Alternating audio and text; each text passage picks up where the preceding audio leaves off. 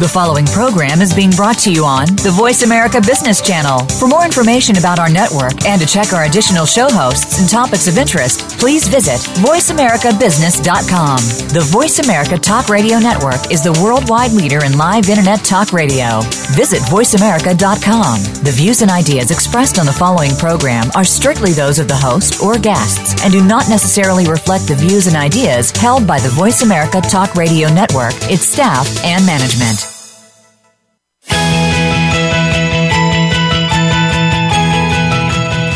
There are business leaders that are making so much more than profit in their enterprises. They're elevating their businesses, teams, and themselves to add more value, and so can you. Welcome to the Business Elevation Show with host Chris Cooper. If you are looking for ways to elevate success while contributing to a better world, you'll want to listen for the next hour. Now, here's your host, Chris Cooper. Hi, this is Chris Cooper, and delighted to welcome you back to yet another week of the Business Elevation Show. And today we're going to be talking about first and fast and about how to outpace your competitors, lead your markets, and accelerate your growth. Um, I'm going to be talking today with my guest, uh, Stuart Cross. And before we talk to Stuart, I'd like to say a big thank you to Sean Smith, who joined us last week and had some great ideas and inspiration uh, in the show about on purpose, about delivering a branded customer experience that people really love. So I recommend if you're that customer experience is something that you're interested in, go back and listen to that show and pick up Sean's book um, on purpose because there really are some good, insightful uh, ideas there about how some of the you know, real leading edge companies like Zappos and, and organizations like that um, who do uh, go out and make a, a, real difference when it comes to experience. So, for the past 30 years or so, business leaders have really exhorted to move faster and adopt a, a ready, fire, aim approach to the growth of their business, according to my guest today, Stuart Cross. As the level of change and turbulence increases in all markets, all organizations have to adapt and quickly, or they risk decline and decay.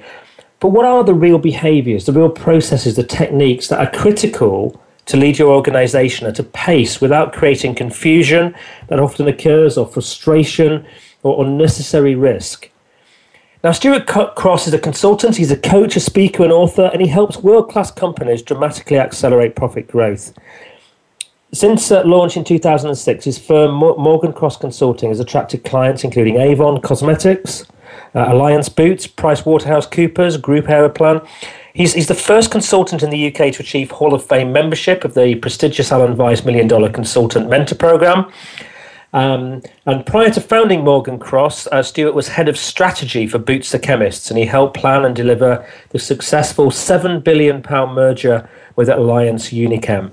Uh, Stuart also teaches on MBA courses at both Warwick and Nottingham University Business School. He's authored lots of books, a number of them including First and Fast, Outpace Your Competitors, Lead Your Markets and Accelerate Your Growth. And he says that as part of an early midlife crisis, Stuart joined a rock band, The Imposters, as guitarist. But don't expect to see him at a venue near you anytime soon. So a big welcome to Stuart Cross. Thanks very much, Chris. Delighted to be here. You're very welcome. So we've got a few things in common, and uh, one of those is we we play play the guitar and, and football as well. Yes.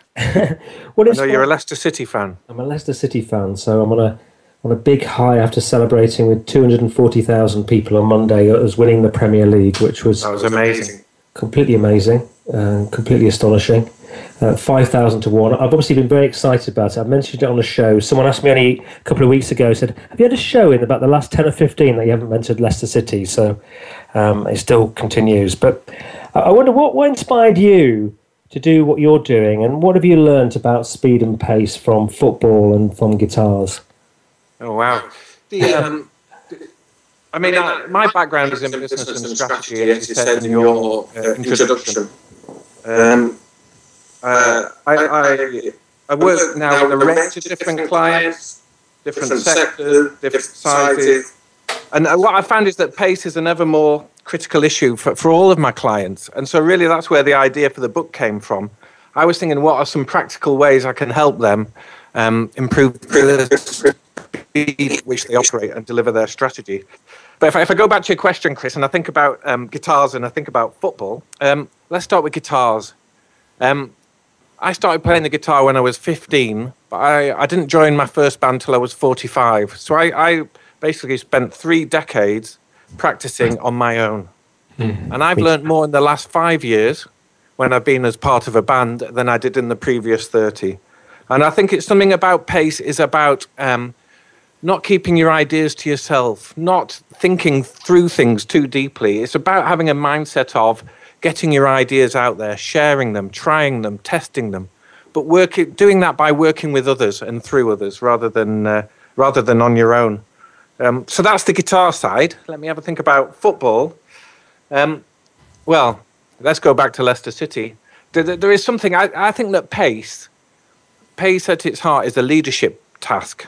And, and the leader is critical is in setting the environment and the culture. And a, le- a new leader can make a big difference to the culture of an organization very quickly. Just as a new coach or a new manager can make a difference to the results of a football team, as you've seen with uh, Signor Ranieri at, um, at, at Leicester. Um, the leader can give people confidence, can show them the way forward, can set the boundaries, and create a, a, a team spirit, really. And and I, I, would say, in terms of football, that role of the leader um, kind of shines through for me. I think one of the things that I've loved about his leadership is the way that he's managed people's expectations and he's sort of managed the pressure, but he always kept the focus on the next game, on the next step. And I think in business, you know, we we sometimes do lose that that focus about what we're doing today and what we're doing tomorrow, and actually doing it to the best of our ability uh, and giving it that attention. And I think that's one of the things that he's really done very well. Yeah, and I think I think in sport, I always think about sport. One of the interesting things is that what happens when people think they have a chance of winning, and and some people freeze at that point. You see it in lots of golf championships. Call it the yips, don't they? You get the yips, um, and and and you saw it with in the in the league. You saw it with Tottenham Hotspur, didn't you? The, the, they started to freeze with just a few games to go. The, the pressure started to tell on them, but for Leicester, it didn't. And I think Ranieri takes a great deal of credit because he really took the pressure off the off the players. But he also he also built the commitment of the players. They obviously had a great bond together as a team, and and they saw it as a real opportunity rather than they didn't see the threat of losing. They saw the the opportunity of winning, and I think that's critical. So I guess that you know that that example demonstrates how you can go from you know how, how performance can really really shift because you know their performance they they spent I think one of the longest periods at the bottom of the league only a year ago. And that transition with a new leader with a new focus and it may only be you know five or ten percent extra performance but you know he's managed to you know, uh, generate that from his team really. Um, yeah. and, they, and, and, it, it is the same with with pace. I mean I, I i work with as i say a variety of organizations and i see new leaders coming in and the and the difference that they can have on the whole environment and, and the culture of that organization. Sometimes positive and and sometimes negative. And and so so that's why I say at heart leadership uh, pace is really a, a leadership task. Mm. so so who's your book uh, about speed and pace really aimed at? Well um, it's, it's firmly aimed at practitioners it's aimed at managers owners business leaders so there might be chief executives, there might be departmental functional heads. Um, probably likely to be kind of mid-sized businesses and, and, and above, but I'm hoping that there's something for every size of business in the book, really. Uh, but the focus for me was to write something practical. There's lots of what I would call quasi-theoretical books out there about um, uh, about about the need for for speed and pace, but there wasn't anything that grabbed me particularly that was about a 360 degree view of something that was practical that people could get hold of and have ideas that they could um, they could deliver in their own organization. And I wanted to give people a kind of a handbook, really, of how they could start to think about uh, increasing the pace of their organization. So, so what, from your perspective, is really really driving this this need for speed today? Because you know is is very prevalent and we're very yeah. aware of it. The um, well, well, the book starts with um, the story of Nokia. Um, back in 2007, uh, ancient history, obviously in the in the in the cell phone market, but back in 2007, Nokia had about a 50% share of the global smartphone market. And, and um, a little over five years later, that 50% share had fallen to less than 5% share. And, um, and so the business was losing cash, it was making huge losses, and it was eventually sold to Microsoft. So I thought that, well, that's really interesting. They went from hero to zero almost overnight. And you think about, well, what are the forces at play there? Some of them were internal, but there were external forces at play. And I think there were two. There were two major ones. The, the first one is obviously technolo- technology acceleration and also shortening product life cycles. So what I found was that the the the development of adoption of new technology is growing exponentially. So it took 64 years for domestic landlines to reach 40% penetration in the US. So it took 64 years for 40% of US households to have a landline phone in them. But it took less than 10 years to reach that same level of penetration for smartphones. And right. it was even quicker for tablets. Um, so that pace of acceleration, but also shortening product life cycle, kind of really critical. And the other is um, slightly linked to that, but it's about globalization and what I call left field competition. I think it's far harder to say now where your new competitors are, are going to come from. So for Nokia, their, their first main competitor was Apple, and that was a that was a computer manufacturer. So it had Apple and it, and it had Samsung, but then it had all of these um, low cost Chinese um, manufacturers who probably weren't even around in the early 2000s at the turn of the century who started eating into their business. And, and so I don't think the Nokia management just really saw this coming and, and, and things changed far more quickly than they could really cope with. I uh, sort of a little bit prior to that time, I used to go to Finland fairly regularly, and the you know, the Nokia as a brand, it was the first thing that kind of hit you when you got to the airport, and you just felt this huge national pride at Nokia. I, I, imagine this must have had a dent. You know, their their failure must have had a dent on the country and how they feel about themselves. Yeah, I'm, I'm sure. I'm sure it did. The um, I was in Nokia's head office in London just after the first iPhone came out, and I was chatting to some of the managers there about it. And I, I was showing them mine and saying, "Oh, this is going to change everything because it's not a phone; it's a computer in your hand. It, mm. it does. You can phone, but it's really a computer that fits into your hand." and they dismissed it. They they they just thought, well, it's a niche product. It might appeal to some, but it's not going to change the market. We're going to, carry you know. So as as I say, some of the things were internal, but they just didn't quite see um, exactly what was around the corner. Yeah, sometimes if you, I guess, if you're driving a big juggernaut, sometimes it's hard to be flexible. Perhaps. If, yeah. If the world's always well, yeah but it, they were kind of middle managers, and I just felt that if they were if they were saying that, that's the message they they were getting um, from the top, and there didn't seem to be any urgency about what I thought was a, you know, it seemed to me as an outsider, not knowing anything about the phone market, that this was a complete game changer. Is that what you say? And if one of your sayings is that nothing feels like success, is it? You know, is, is that why you say that? because uh, they were very yeah I do, I do, say nothing feels like success and and um, kind of what, what I mean by that is that a lot of com- companies don't fail because particularly because they're particularly bad at what they do and many companies actually fail because they're actually um, great at what they do. And but it's just that the market changes so quickly that they're unable to keep pace with it. And and so and that's particularly the case for successful businesses. And and so that's what you saw with um, uh, that's what you saw with Nokia.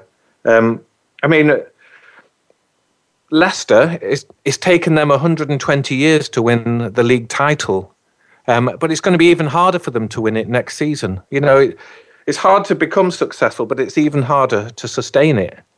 My team, I support Preston North End, which many people won't have heard of, particularly in the US.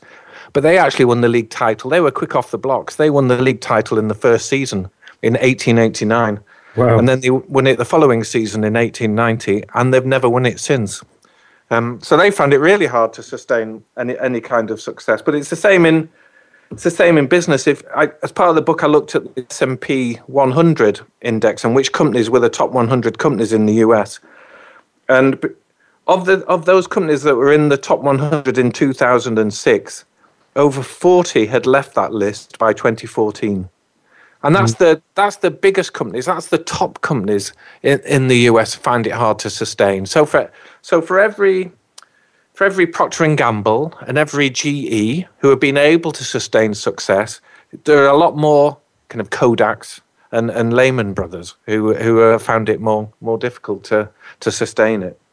It's quite interesting, isn't it, that you you could see in Nokia that there was going to be likely, you know, with this smartphone, a real challenge ahead. And you know, we've been saying that we were saying that, uh, and I was, and friends were saying that about Woolworths for a number of years before that disappeared. And in the UK, British Home Stores has just disappeared. Yeah. But you know, you looked at their models, and you could, you, you you know, you could see that as an outsider that they weren't, you know, you know, they weren't groundbreaking, and they were stuck in the past. Yeah, but it's amazing that I, I, to, to, my mind, there are kind of there's almost three stages for sex, why successful companies um, start to fail. So, so the first is you, you have the arrogant phase. You believe you're invincible. Believe all you have to do is continue, and that I think was a bit at Nokia's heart of, of their downfall. Mm. And that's what I picked up on when I visited their head office in, in London. Um, so they have, they have that kind of arrogance about them that they are invincible. The, the, the, second bit, second stage is defensiveness. So if you think about Uber, now wherever it launches, the successful organizations try and get rid of Uber as, as um, they, they, they become defensive rather than offensive. But the third bit is inertia. So as you're saying, kind of what hit Woolworths and what's hitting a lot of UK grocers at the moment is that their business model that they've built up that's driven their success is no longer the best business model for um, uh, for modern day retailing. Shoppers want something different. Mm, absolutely, and, and the shoppers realise that, but for some reason they're just not able to able to shift. I see the same thing. It's interesting with Marks and Spencers. I think they've got they've got great food, but they've never really managed to you know, hit the right mode. I don't think with their clothing lines. no, they, uh, they haven't. And, and uh, uh, but have a look at Tesco. Tesco were preeminent for in the 1990s and the early part of this century, and they built huge stores. That was the model that was winning. But those huge stores now, it's not what shoppers want. They, there's much more top up shopping now and shopping online. And so they've got all of this wasted space.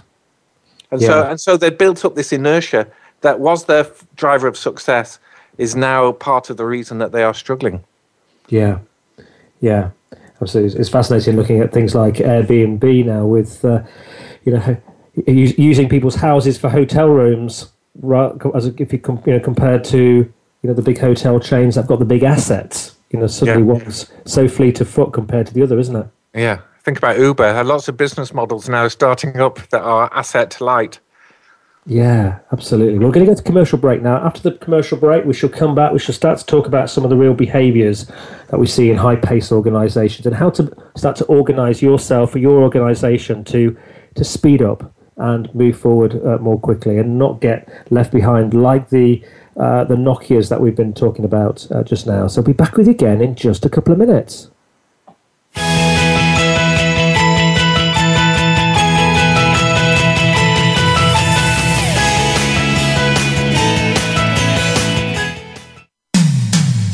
When it comes to business, you'll find the experts here. Voice America Business Network.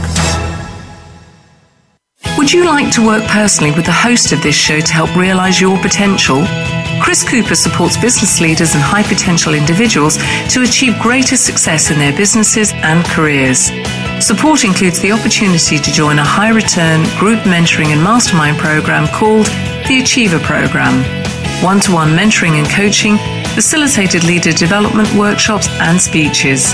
Email info at bemoreachievemore.com to arrange a free, no obligation consultation to see how Chris and his team can help you. We hear it and read about it every day in the news. America is heading over a fiscal cliff. Home prices are still receding and unemployment growing.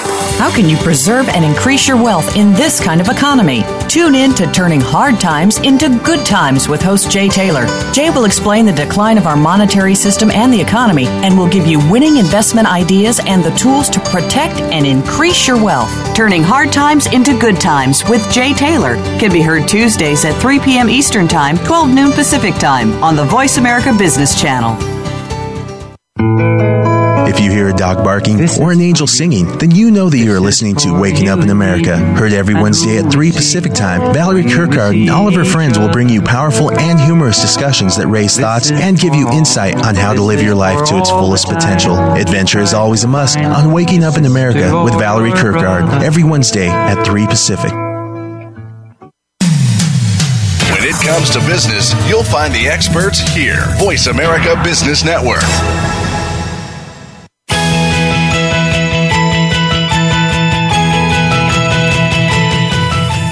Tuned into the Business Elevation Show with your host, Chris Cooper. If you have a question or comment about our show, please direct your emails to chris at chriscooper.co.uk. That's chris at chriscooper.co.uk. Now back to Chris Cooper.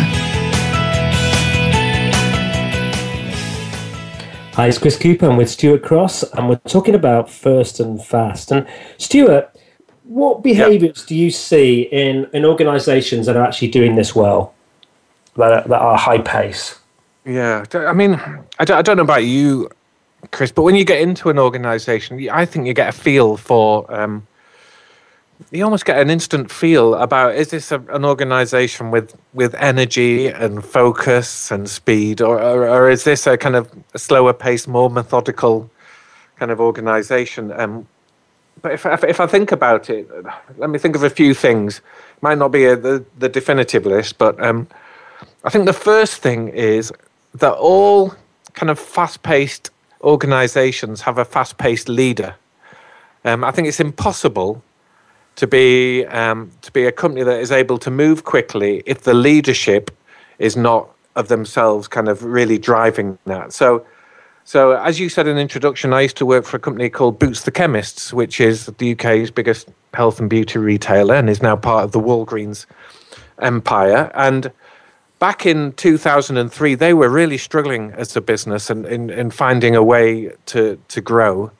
Um, and they brought in a new CEO, and he came from um, ASDA, which was which is the UK's Wal, uh, it's the Walmart subsidiary of Walmart in the UK so he brought him, uh, Richard Baker, in, and Richard Baker had an immediate impact on the level, on the pace at which the organisation moved. And one of the first things that he did was he sent around a memo to his executive team telling them the kind of behaviours that he expected about the role of integrity, but also about the pace, saying things like, nobody is going to work faster than we do. Um, uh, we are the enemy of complexity. We keep things simple and we move and we move at pace. So I think having the right leader in place is absolutely critical because they set the expectations, they raise the bar for, for everyone else. And, and sorry, are you going to say something? No, no, it's fine. Um, and, another thing in there is is I find that fast paced businesses are willing to take action. They move to action quicker. They're more fearless. They have less fear of failure than, than slower organizations. In the UK, I work with a, a retailer called Dunelm. Um, in the US, there's an equivalent retailer called Bed Bath and Beyond. They're very similar kind of retailers. But Dunelm, I have found, they have a very entrepreneurial leader and owner of that business. But it means that they they have a real focus on action. Let's get something done. Let's. So every meeting ends with right. So what are we going to do next? When are we going to follow this up? They are. They are willing to try things. The owner is willing to try things, and that that spreads um, around around the organisation. So so that would be a second behaviour. And if I think about a third one, um, in in the book I talk about um, review cadence. And and cadence is when when you're cycling, cadence is the speed at which your pedals are going round. What kind of cadence can you can you achieve? And and and so I, I think about review cadences. How often are you reviewing progress on your key initiatives? And many organizations get into this rhythm of monthly meetings. And I have no idea why monthly is the best best period for some of your major projects. Mm. When I work with some of my clients, we have weekly, the, even the executive team will have weekly reviews of their biggest projects because they want to see rapid progress. Um, if you think about a month, a month is defined as, as the, um, the cycle of the moon. Why would you let the cycle of the moon drive the pace at which you deliver some of your most important strategic ambitions? It's a bit like that's a bit like having you know different cogs on your bike, isn't it? You know, one with one obviously going around going around quicker, making the, the, the pedaling easier uh, in the sort of short term. Uh, one thing I've sort of built into my business of, of late is that we, we have we have weekly meetings. We have weekly, monthly, and quarterly. So the quarterly yeah. is, quarterly is strategy, and the weekly and monthly a bit more, you know, operational. What's the focus on the next key things for the next week, and the the monthly is the key focus for the next month and we work yeah. with a 90 day plan. But but I, but I, I would what I would say to you is why don't um, why why not do weekly strategy meetings? Yeah, and, and by that I mean some of your biggest projects, some of your most important things that you're trying to achieve with your business. Why not review progress on that on a weekly basis? So, ASDA back in the early 1990s, ASDA were really struggling as a, a, a kind of big grocer in the UK. They were struggling, and Archie Norman and Allan Leighton came in as a new management team. And one of the things that they did is they started reviewing, they, they set up all these initiatives, but they had a 6.30 a.m. review of those initiatives every Monday morning in store right. to see, they wanted to see progress. What have we done in the last week? What are we going to do in the next mm-hmm. seven days?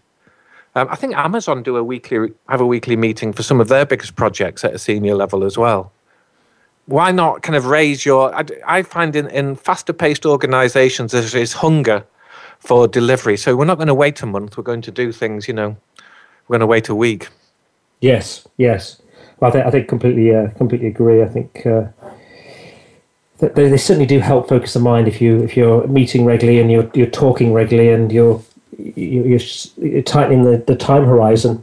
Get a pro, get a project and make some steps over a month. It's uh, you get much more done if it's what are the steps you're making taking this week.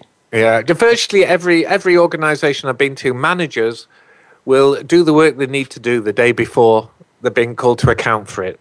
Mm. So if if they have to do a review, or if they have to do, they'll do it the day before because they've got a list of a mile long. So if you're waiting a month, that's going to take them a month before they do it. If you're waiting a week, they'll do it in seven days. You just get and it just shows them what's the important. If where the leaders spend their time shows the rest of the organization what's critical. So if all they're talking about is th- this week's sales, that's what people will focus on. But if they're balancing that with some long term, is some long term projects are just as important as our short term projects, then they'll get a different set of behaviors in the organization. Mm. How, how is that how you best organise yourself for speed? Then is it about frequency of meeting, or the other things that you might do?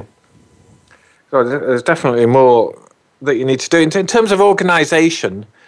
I think I think the first thing is um, kind of lean organisation is is critical. So it might feel more comfortable to have spare resource and spare, spare capacity. You think you can achieve more with, with that.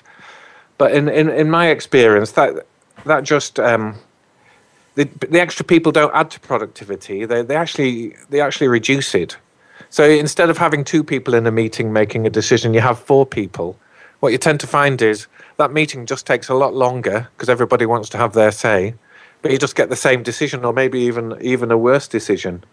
Um, and if you go around a head office, what do you see? You see people tapping on their computers, sending and responding e- uh, emails from from their colleagues. They're not really adding to um, they're not really adding to the uh, to the productivity of the organisation. So as long as your agenda is focused and you know what your priorities are, then a lean organisation is critical to, to delivery. Um, next thing I would say is that a focus on simplicity is um, is essential, and a simple organisation is a faster than a than a complex one. And I have no I've never been able to work out why anybody would move to a matrix organization.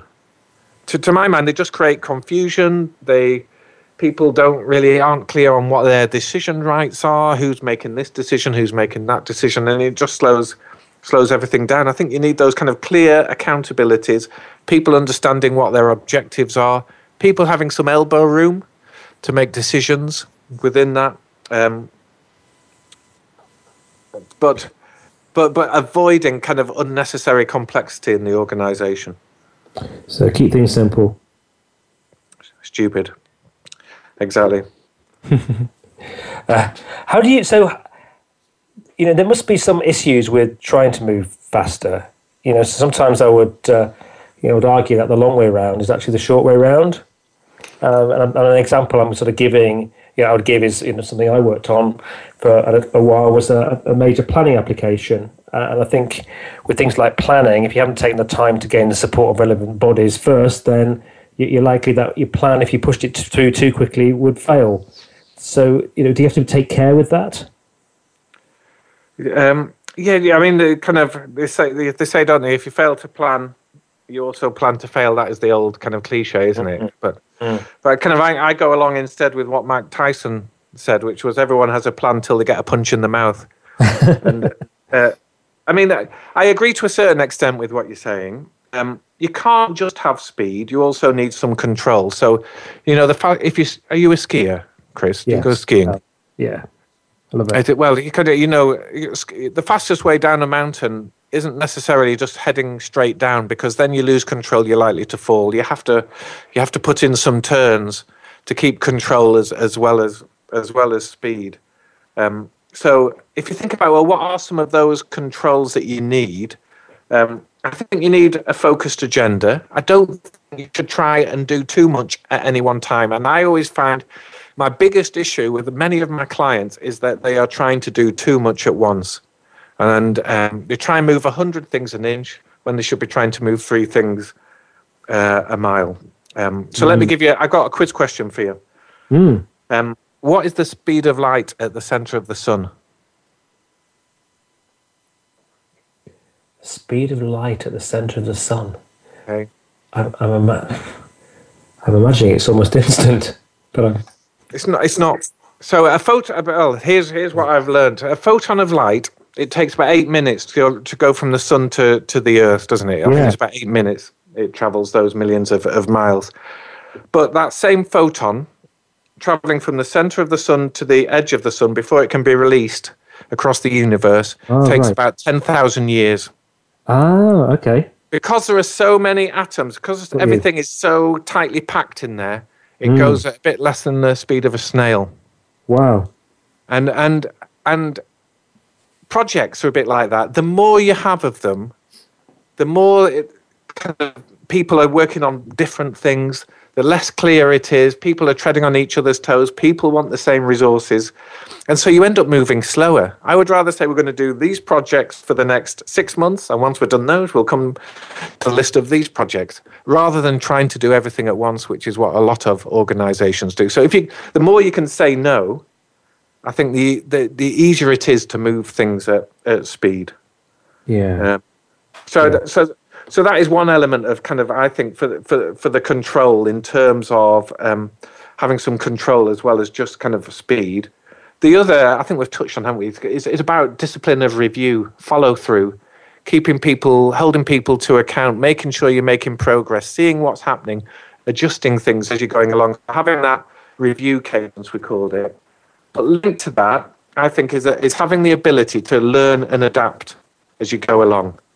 You know, if Mike Tyson's right, everyone has a plan until you get hit in the mouth, and then you need plan B. You might need plan C, plan D. Um, Jeff Bezos from Amazon, he had a saying, or he, I read something he said once, which was, "We're fixed on the vision, but flexible on the journey." And and so, whatever you think your your plan needs to be, um, it's probably going to be wrong. So you need to try things, and you need to be able to learn and adapt as you go and so you need good management to be able to be able to do that. But I think I think at the heart of it though is that desire to move more quickly and and get things done more quickly. And if you haven't got that, if you haven't got a leadership team who is driving that, then you're likely to end up more like a Nokia um, rather than a Procter and Gamble. And how do how do you? I mean, in, in that kind of environment, it can be. it can be quite stressful working in it. If, you know, if everything is weekly, weekly managed, and you know you, you're going to. I've done this before, going to weekly, very senior meetings every single week. Um, you know, how, how what do you recommend to people to actually manage that um, that, that level of stress, or, or, or just if you can't cope with it, are you the wrong person? Yeah. There might be a part of that, but I, th- I think there's it's another leadership task, isn't it? it? Is to take the pressure off people. Yeah. And and or, almost reward behaviours rather than the results. And it's like um, Ranieri at Leicester City. He took the pressure off the players. And so they were able to perform to the best.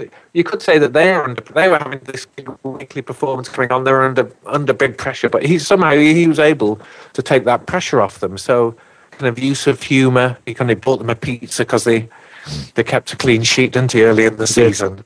So things like that. I, I think you can. There there were there is pressure in high paced organisations. But the, the, the, that is the pressure of kind of success. And I think with good leadership, that is able to keep some of that pressure off people so that they can work to the best of their ability rather than become kind of frozen with um, too much pressure and too much stress, then that is the that, that is the way forward. I think I think you're absolutely right, and I think it's taking a measure of your team and just getting a sense about how they are feeling and maybe how you need to adjust your style leading it. I remember one one senior meeting I used to go to. Uh, it was a monthly meeting, but uh, there was probably twenty 22, 23 people in that meeting, and uh, people sat there in fear of the leader. Uh, and the meeting would go on two or three hours, and suddenly the focus would go on to you, and uh, it would be intense pressure. And I think that w- that was a, you know, a leadership issue because it wasn't always getting the best from people because they didn't no. open them out. I mean, we've all worked for people like that. I'm sure we've all worked for people like that. But you've also worked where you've worked just as hard for a really inspirational boss that you'll you'll climb mountains for. Um, but think about what are some ways you can do that, and, and, and I think one way is this idea of focus. I had a client that asked me to think through different ways to grow, and I came up with about five options for them. There here are five ways I think you can grow as a business, and you could see everyone going, "Oh no, we've got five trials that we need to work." And and the leader, the owner of that business, said, "Right, I like those, but we're just going to do one of them. We're just going to do this one." And you could feel the whole energy in the room change. People had the focus, they had the clarity. Right, we can get going. We can do one. And, and so and so as you say, if the leader understands that, then I think that the you can have pace without unnecessary unnecessary pressure because unnecessary pressure is unproductive. I guess the thing Ranieri's sort of demonstrated is that you can you can be a leader and an exceptionally high performing one uh, with uh, with grace, humour, and actually by being a nice person. and he seems yeah. to seems to have done that, doesn't he? He's very he's very liked by everybody. But there's no doubt, you know, he as the players go on the pitch, he he says things like "Enjoy your last game." You know, just to remind them that that might, if they don't perform, that might be their last game. But he will say it with a wry sense of humour. But it, but uh, you know, I think he's managed that really masterfully uh, and demonstrated that point very well. You can be a nice person in business or in leadership? I don't know. I've met I've I've met many leaders who who have a similar style, who, who are nice people, but they can get the best out of people. Yes, yes, and that's what I guess that's what we've got to strive. You've got to strive for if you are a leader to be able to do that because it it takes uh, you know, a little bit of personality and skill, doesn't it? Yeah, you've got you've got to be the kind of shield of the pressure. You've got to take that off your off your team allow them to, to be at their best. And you've yeah. got to find ways, and different people have different ways of doing that. That's why I don't think there's any one leadership style. There are just leadership tasks. Yeah.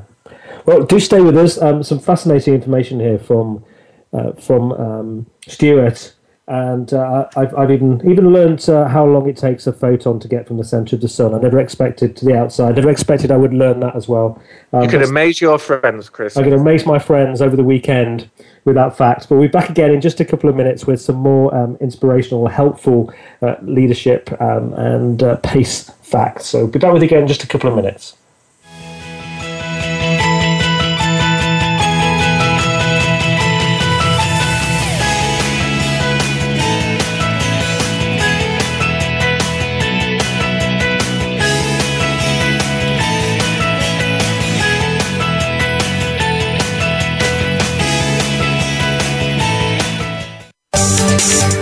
From the boardroom to you, Voice America Business Network.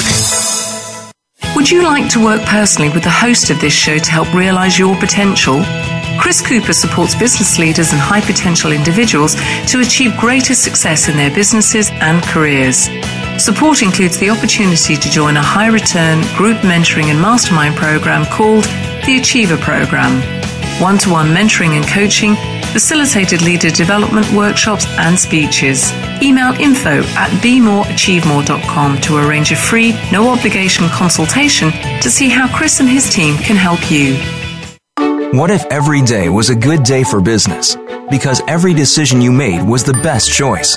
What if you could receive regular input from credible sources and could acquire all the precise information you need exactly when you need it so you can make the right decision every single time? Because There's More challenges you to make better decisions. Join Laura Ellis every Monday at 9 a.m. Eastern, 6 a.m. Pacific, and 2 p.m. GMT on the Voice America Business Channel and learn how to think differently for better decisions, better business. Have you become a member yet? Sign up now to become a member of Voice America. It's always free and easy. Plus, you get to take advantage of some great member benefits. Get unlimited access to millions of hours of on demand content across all of our channels. Keep track of your favorite episodes, shows, and hosts in your own customizable library. Find out what shows you might be interested in based on your favorites. Plus, you get insider access with our newsletter. Membership gives you more. Sign up at voiceamerica.com and click register at the top right. From the boardroom to you, Voice America Business Network.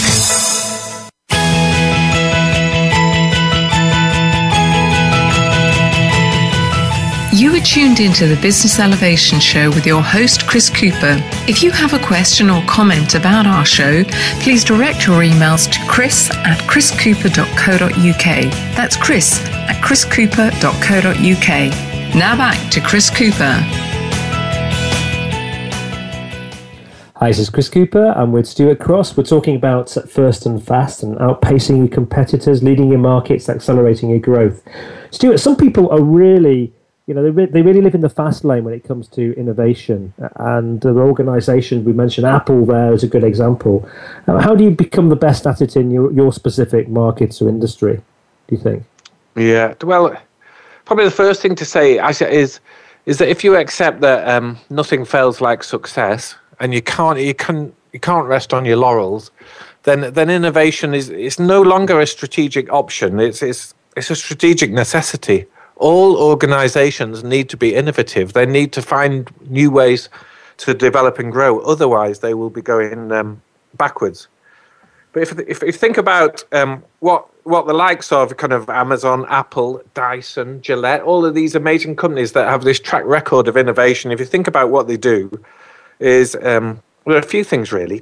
First is, I would say that they have a clear innovation focus. So that could be a performance goal, or it could be an area of expertise, or it could be a set of objectives. So Dyson has realized it's, it's not in the cleaning business, even though it created that uh, bagless vacuum cleaner, it's in the air movement business. And so it's applied that technology to hand dryers. It's just brought out a a hairdryer and it's got um, air conditioning units for the for the home. It's in the air movement business, and it's been able to find ways of applying that that technology in in different uses. Um, if you go to Amazon, Bezos said about ten years ago that all of Amazon's innovation is focused on just three things: giving customers more choice, being faster, and lowering prices.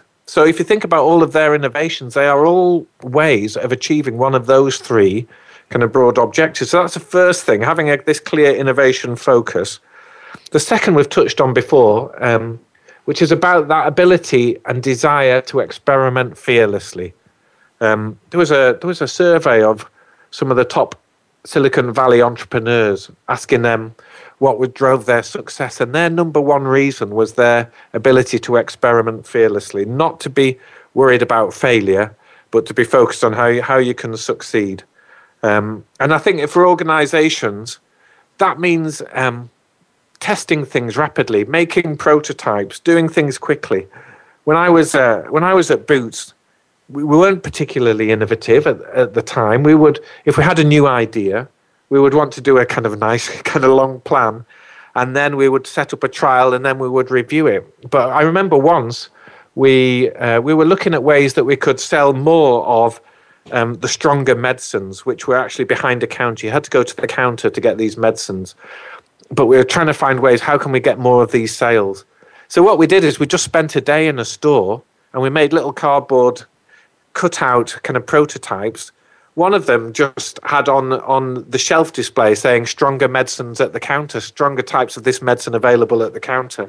Just little, just little. Um, uh, we called them wobblers stuck out from the shelf, and that drove up sales immediately. And we got about ten percent sales growth in those just by doing something very simple. But we just created a very simple prototype, and it allowed us to learn. We were kind of we we weren't completely fearless, but we were more fearless than than we were. Um, and and I think the third sorry yeah, the third one it is is that you're willing with, within this fearlessness is you're willing to to cannibalize your own sales. So if you go back to Amazon, it introduced the marketplace where it allowed other suppliers to compete with its own buying teams to offer products to customers. Now, not many retailers do that, um, but it was all part of their offering more choice and lowering prices for, for consumers. So that's that's that's why they did it. Um, Gillette, you know, they had the sensor, the Sensor Excel, the Fusion, the Fusion Pro. It what I heard someone from Gillette say is they always have the next version ready, even when they're launching their, their new version. They're willing to cannibalize their own sales rather than resting on their laurels. I suppose, yeah, that, that'll. so I guess there's kind of stacking them up. Um, so uh, there's not a, a, short, a long period of time perhaps between each innovation. Is that what they're doing with that? The uh, I guess Apple did that, didn't they, with the with the iPods and then with their iPhones? But bring they bring out they bring out a new version that has more capability, but maybe is lower price over time, and that just prevents. It allows you to cannibalize your sales rather than your competitors doing it doing it for you. It does. I'm, I'm dreading when my iPod packs up and I can't get a replacement. You'd be able to go to an antique fair, Chris. Oh, yeah. they were selling for a lot of money when I last looked. Yeah. yeah but I guess most people use most people use the, their smartphone. But I like to keep them keep it separate. But um, you are old school, Chris. I'm old school. Yeah, I'm old school in that respect. Um, now, while I was we were preparing for this interview, you shared something with me that I thought was really interesting. And you said that when it comes to implementation, there's an inverse relationship between those who are good at planning and, and don't necessarily react well, but also those that are good at managing performance. You want to explain what you mean? Because I thought that was quite thought provoking. Yeah, I mean, planning and performance management are things that every organization have to do. So every every organization, every business does that to a certain extent. But if you think about the kind of the culture, the beliefs, the the routines, and and and how the business operates, the very I I just think my observation is they're very different in those that are more planning led and those that are more performance led. So again, the kind of when I work for Boots, it, Boots is a is a pharmacy based business. There's lots of pharmacists in that business, so it likes precision. Um, so it's quite planning led, and it meant that we started doing the operating planning six months before the start of the next financial year. Managers would have to spend six months developing a one year plan, which I always thought was madness. Because going back to Mr. Tyson, you know, everyone's got a plan till they get a punch in the mouth. It, it never mm. lasted. As soon as you started, things things were changed. But going back to some other companies such as Dunelm and, and some of the others I've worked with, they're much more performance focused. They have a plan, they have a set of priorities, but they're willing to flex and change as they go along. They don't need to have everything dotted before they set off. So if you think about, if you compare and contrast them, I, what I think is that um, the key beliefs of a planning led organization is that control and coordination will deliver success. As long as we keep things in control, we'll deliver success. Whereas a performance management uh, led business well, their real belief is the faster we act, the faster we win. Mm. And and so that is that is a very different kind of organizational style. And then you apply that to how ma- management kind of reviews performance. Uh, for a, for a planning-led business, there'll be weekly te- weekly team reviews of the project plan. What have we delivered? Have we delivered this milestone? Have we delivered this activity? Whereas for a performance-led business, it will be show me the latest prototype, show me the latest solution. Let's have a look at that. So, like we were talking about ASDA, we were on-site visits. They didn't want need to see a project plan. They wanted to see, well, what's the solution? What are we working on? So then their focus wasn't on delivery against a particular timeline. It was what are the particular results of this latest idea that we've been working on. And they are just they're just very different working styles. And I think it's hard for a business to be brilliant at both. It tends to veer towards one or towards the other. Mm. So these organisations like that sort of came from nowhere, Facebook and you know Google very quickly in terms of its growth. Are they more towards the performance management? I, th- I think lots of startup businesses, more entrepreneurial businesses, they they, they they'll have a business plan, uh, but they are much more performance focused and and the plan is just there as it's almost there as a tool to gain some support and gain get get, get some financial resource coming in. But entrepreneurial tends to be more performance led as organizations grow and mature they become more they tend to become more risk averse they they get in what so-called professional managers. And these professional managers are much more into planning and um, and control. And so over time that is part of the reason that you start to get some of this inertia in, in organizations. And I think it's the leader's job to try and minimize the impact of that and get the organization as focused on performance while still keeping a level of control as, as they possibly can. Mm. It's a, it's a good, good um, a really good one to think about. Really good one to think about, and uh, I think people listening who are maybe leading, having to think about which way, you know, which, where do they you know, shift towards, and have they got the, the balance right? Because I guess there's a sweet spot in there somewhere. I'm, I'm, I'm sure there is, but my, my advice would be if you err on the side of action rather than on the side of planning. Mm. It's, it's, yeah. it's not doing, it's not taking silly risks, but it's erring on the side of action, doing something, trying something, working on something, seeing what works, what doesn't, and then changing accordingly. Is will give you faster growth than trying to plan the perfect solution. Excellent. We've not got um, very long left. We've only probably got another sort of couple of minutes, actually. Yeah. Um, I wonder if you've got um, any final messages that you'd like to leave us with around this area of uh, first and fast. Well, let me think of three actions that, that, that people could take away today and apply to, to, to their organization and to their business. I think the first one is is to raise the bar on your expectations of pace with your people. So just like Richard Baker did when he came into Boots with his memo to his ex- executive team, what are your expectations? Can you state them as clearly as possible about how important pace is to you in terms of the organization that you're trying to lead? So that'd be the first one. The second, I think, would be to, to really clarify what your top number one strategic goal is. And this is something we haven't really spoken about, but I think if you can be clear on your number one goal, then everything else becomes a whole lot easier. And I kind of one of the first things I do with my client is work out what is our number one goal. So, for example, I work with Topps Tiles in the UK, and we worked out that their number one goal was to grow their market share from 25% to 33% of the ceramic tile market in the UK. And in four years, they achieved that. They would never have done that if they hadn't set the goal. So, what is your mm-hmm. number one goal? And, and number three would be to reduce and focus your list of strategic projects. In, in most organizations, there are too many projects going on. How can you cull those projects and focus on the ones that really matter?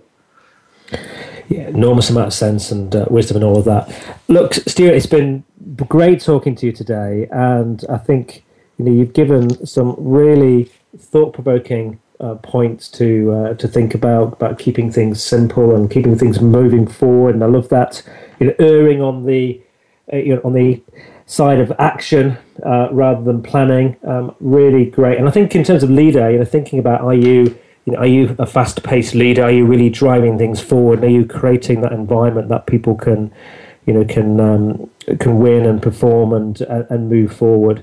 So, thanks so much for being on the show. I hope you enjoyed it today. Yeah, my pleasure. Really enjoyed it. Thanks, Chris. And then if people want to get hold of you, uh, then it's, they contact you. Is, is it Stuart at morgancross.co.uk? It is. Uh, or you can visit my website, which is www.morgancross.co.uk, um, where there's kind of various resources, or you can also contact me on there. It's got all the contact details on there. Um, or you could buy the book, of course. Available Absolutely. on Amazon. Absolutely. I think in, in, in terms of your use, Stuart, you know, people are hiring you to really help them with strategy, aren't they? That's the you know, a key area for you, I think, isn't it? Yeah, strategy and growth. How can you, how as a business can you can you grow profitably and grow quickly? Wonderful. Well, on next week's um, show, we're going to be repeating uh, the show on engagement that I recorded with John Jennings. It's a really highly listened to show, actually. Um, purely because I'm in charge of my son's football birthday party next week with about 30 kids, I think, to uh, to look after. So wish me luck with that, and I shall look forward then the following week to speaking uh, to um, Stephanie Winters, who's a a highly accomplished and famous New York based cellist, but she also runs lots of workshops for executives on how to really listen um, very deeply. And I've heard Stephanie play absolutely fantastic. Might even get her to play on the show, actually. So do join me for that one. Uh, in the meantime, I wish you well.